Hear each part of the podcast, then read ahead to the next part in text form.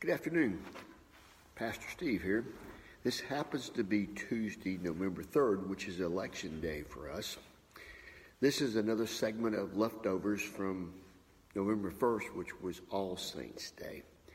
If you'll recall, in All Saints Day service, the sermon uh, used Hebrews chapter 11 and 12, where it talked about all the saints that had gone before us. It talked about the traditions that we had had. In America, the tradition is that we will elect a president today or during this time period, I should say.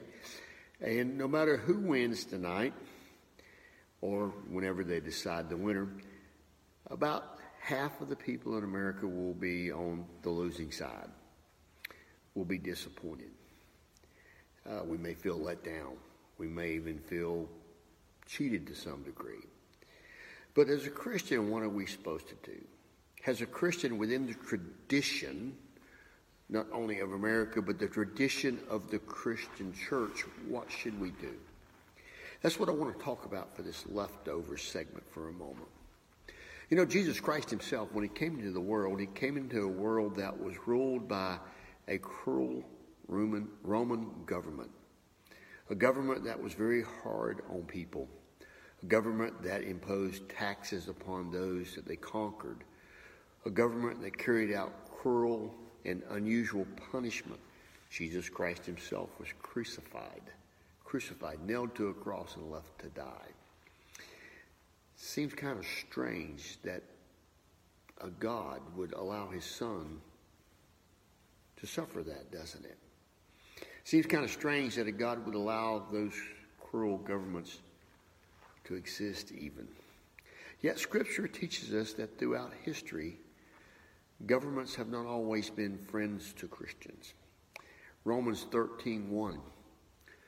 Paul writes this, "Let every person be subject to the governing authorities, for there is no authority except from God." And those authorities that do exist have been instituted by God.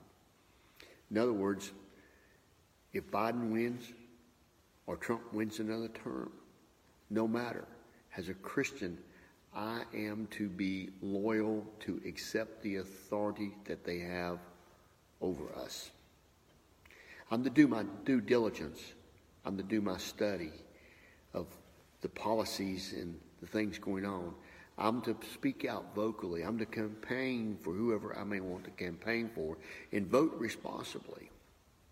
But in the end, no matter who wins, as a Christian and I believe as an American, I have to be under the authority that is duly elected, whether it be Biden or Trump.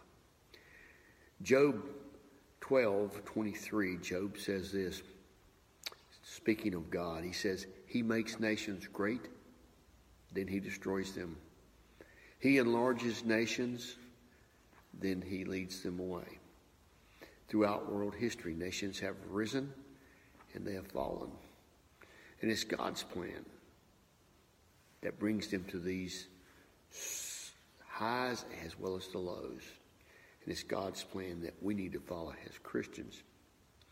First Peter, Peter writes in 217 honor everyone, love the family of believers, fear God, honor the emperor. Honor the emperor. You know when Peter wrote this?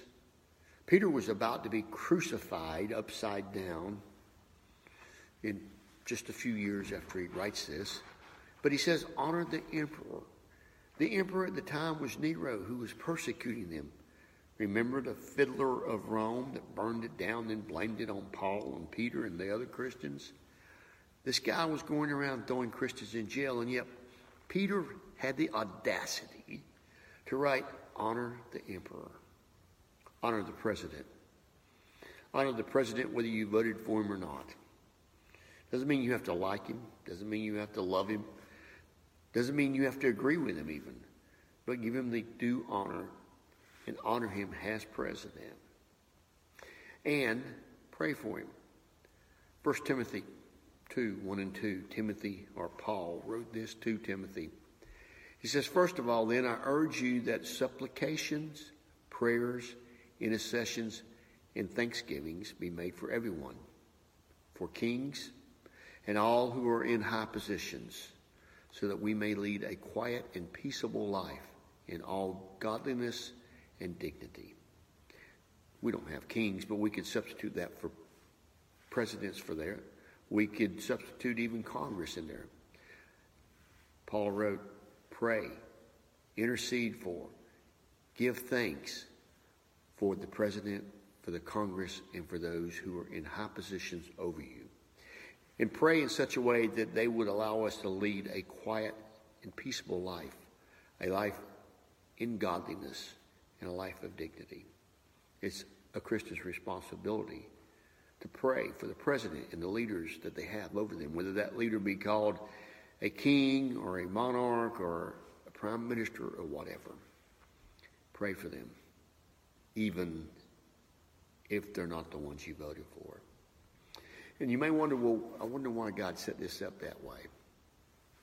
Proverbs 21 tells us. Proverbs 21 1, we read this The king's heart is a stream of water in the hand of the Lord. He turns it wherever he will. You see, again, while we have our own opinions, while we may vote for Biden or we may vote for Trump, God's in control. And whichever one is elected, God can turn the water of his heart in his will and turn him or her, if it happens to be her, he can turn that person's heart toward the good. And God's will will be done.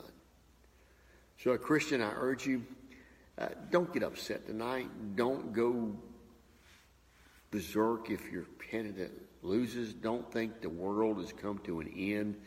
Don't think things are going to be so uh, bad that we're not going to be able to live. We're going to be able to live under God, with God. Our hope is in God, not in any man, not in Biden, nor Trump, nor the running mates. Our hope's not really in Congress, even. Our hope is in Jesus Christ, the Lord and Savior. So that's all for now. Have a good day. Rest well tonight. And see you back here Sunday, 1030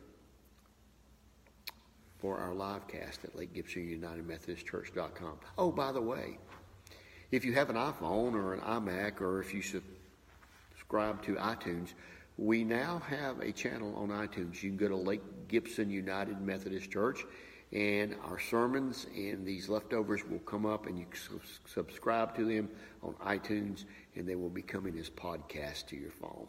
So that uh, option is out there now. Till Sunday, have a great day. Bye.